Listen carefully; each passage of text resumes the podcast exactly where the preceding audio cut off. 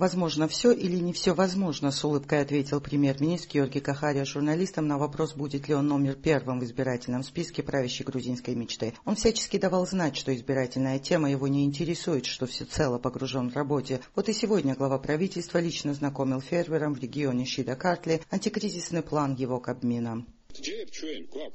Пока у нас конкретные задачи. Это пандемия, эпидемия, экономический кризис. Вообще не имею представления и даже не думал об этом списке. Такой ответ Кахария журналистов еще больше убедил в предположении, что все зависит от одного человека, лидера партии Бицина Иванишвили.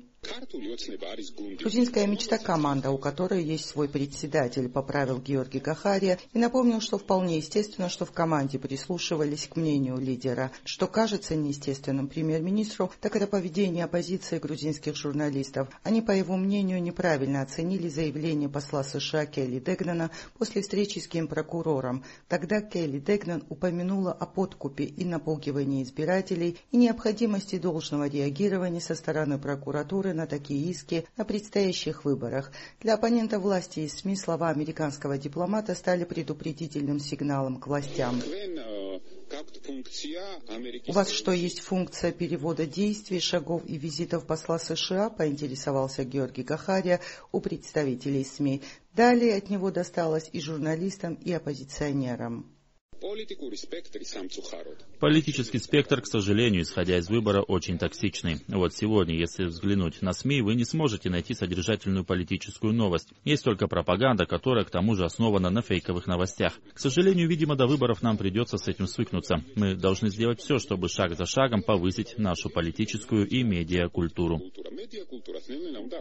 К этой ситуации, видимо, приписывает премьер-министр и тот факт, что, к его сожалению, избирательный процесс в стране начался слишком рано, но больше глава правительства не стал развивать тему, удалился, сославшись на много дел. Обоюдную неприязнь продемонстрировали к премьер-министру в стане оппозиции. Одним из первых ему ответил лидер Европейской Грузии Кика Букерия. Господин Гахария не должен беспокоиться о токсичности оппозиции. Он должен беспокоиться о том, что ожидает персонально и политически его, когда в любой момент Иванишвили решит от него избавиться. Это ненормальный аспект нашей демократии. Этому мы все вместе вынесем политический приговор на выборах.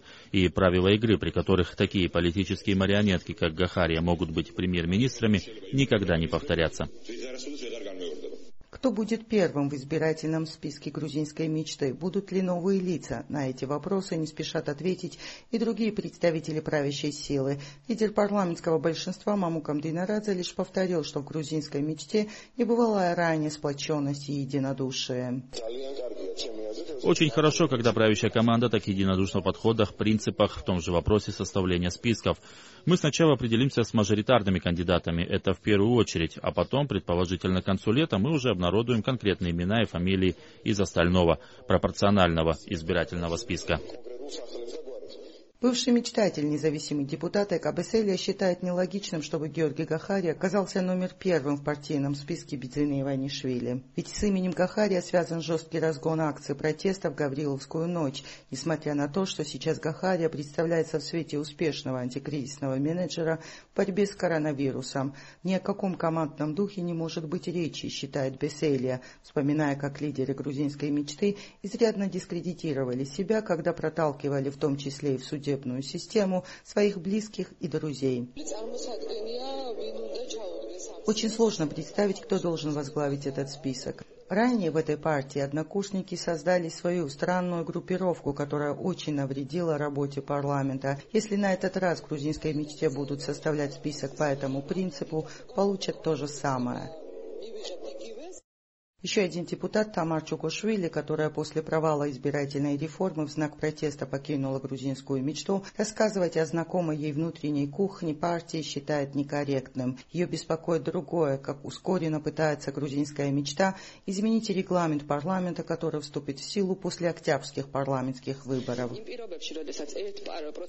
С учетом однопроцентного барьера есть вероятность, что в парламент попадут многие представители малых партий, но по новым правилам целом фракцию могут создать лишь те партии, которые набрали 6% голосов избирателей, и у них 7 депутатов в парламенте.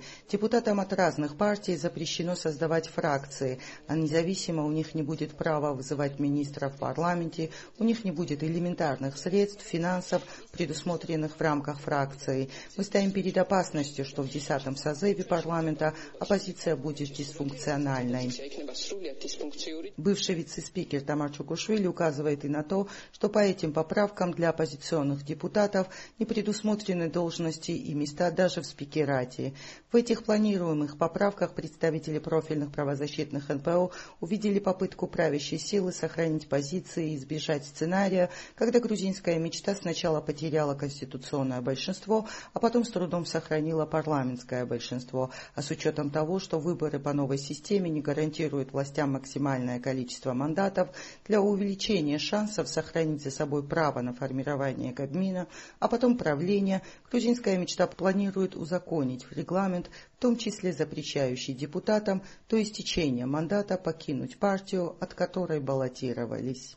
Зия Парисишвили, Эхо Кавказа, Тбилиси.